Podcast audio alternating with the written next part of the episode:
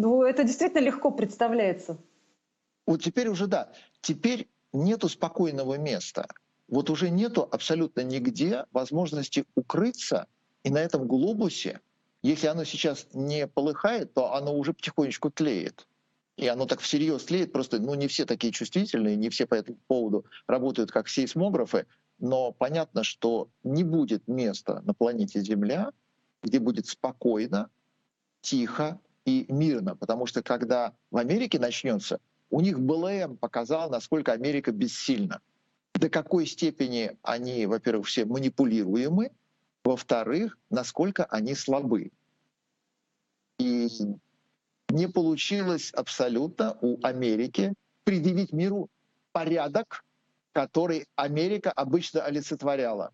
Америка в одну секунду раз и пала под натиском БЛМ. Но она справилась с ним в итоге. Ну да, там были пару Нет, месяцев волнения. Не справилась, не справилась. Она проиграла. Просто это поражение, оно не сказалось на государственности. Но она проиграла. Америка своему БЛМу проиграла. А негритянский расизм, он победил. И по сию пору является очень весомым внутриполитическим фактором, осложняющим жизнь белому большинству. Но слово на букву «Н» вообще, Сергей, не произносим, это неприлично. Это только сами темнокожие могут себя так называть. У меня в учебнике в школе было написано, советском, что... В советском. В советском, да. Mm. А я, я, я даже родился в Советском Союзе и даже паспорт получал в Советском Союзе. Ну, и там так написано, и я тоже. Что, а, а нет, что паспорт было я раз, там. А, у меня паспорт молоткастый. Раз на, на планете Земля три. Европеоиды, монголоиды и негроиды. С тех пор ничего не изменилось. Окей. А, Конгресс США, Сергей, а, его комиссия по стратегическому планированию призвала готовиться вот как раз к той самой войне, о которой ты говоришь, по всей видимости. Это война с, участием России и Китая на два фронта. И причем с использованием ядерного оружия, которое есть у России. Я так понимаю, что ты согласен с тем, что такая война неизбежна, судя по твоим предыдущим репликам. Война неизбежна, и сейчас мы видим, что война, во-первых, никого не ужасает. Там, Почему? Меня очень ужасает. Очень ужасает. А мы не политики. Меня. Никого не волнует то, что мы а. к этому так относимся. У нас есть какие-то свои личные отношения, лич, ли, личный трепет по этому поводу и личный ужас. И мы ближе к ней видим ее и чувствуем ее.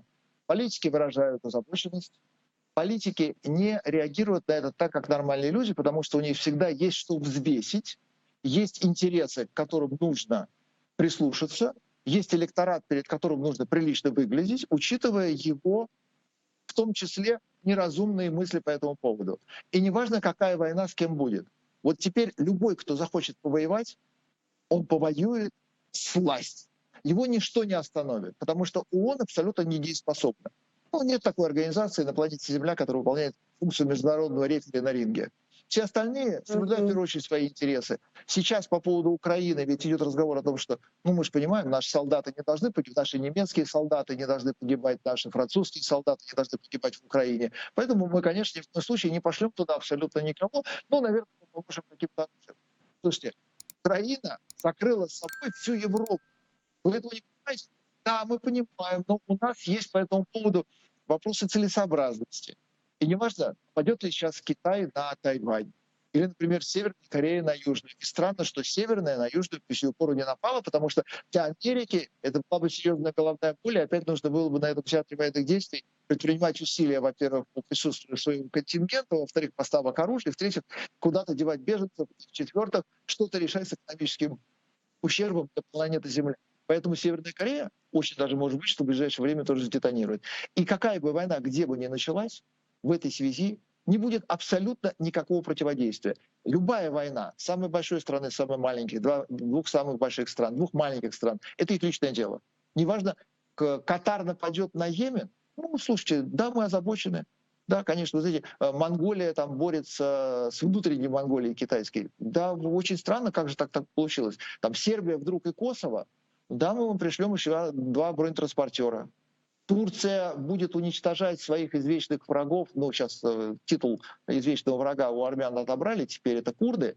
и Турция считает необходимым противостоять Курдистану, уничтожать его и ковровыми бомбардировками, в том числе вторгаться в Сирию, она в любой момент может себе это позволить. И, кстати, когда Турция отобрала себе половину Кипра, что по этому поводу сделало мировое сообщество? Ничего. Вообще ничего. Турцию прогнали из НАТО? Нет. Турцию выгнали из ООН? Нет. Турция конкретно напала на страну. Турция конкретно захватила чужую территорию. Это была вот именно что война. Это было не то, что там между собой, вы знаете, то есть вот, турки, вами тут даже не пахло. Вы захватили землю, сказав, что у вас есть бумажка от какого-то там то ли Ататюрка, то ли какого-то Паши с правами на эту территорию. И вы устроили войну, вы заняли чужую территорию и остались там навсегда. Что сделало человечество в этой связи? Европу, Европу у тебя это под носом проглотили совершенно спокойно. Вот они сейчас готовы точно так же сглотнуть Израиль. И точно так же Украина — это в большей степени проблема не Европы, а именно Америки, которая просто видит чуть дальше и понимает чуть больше.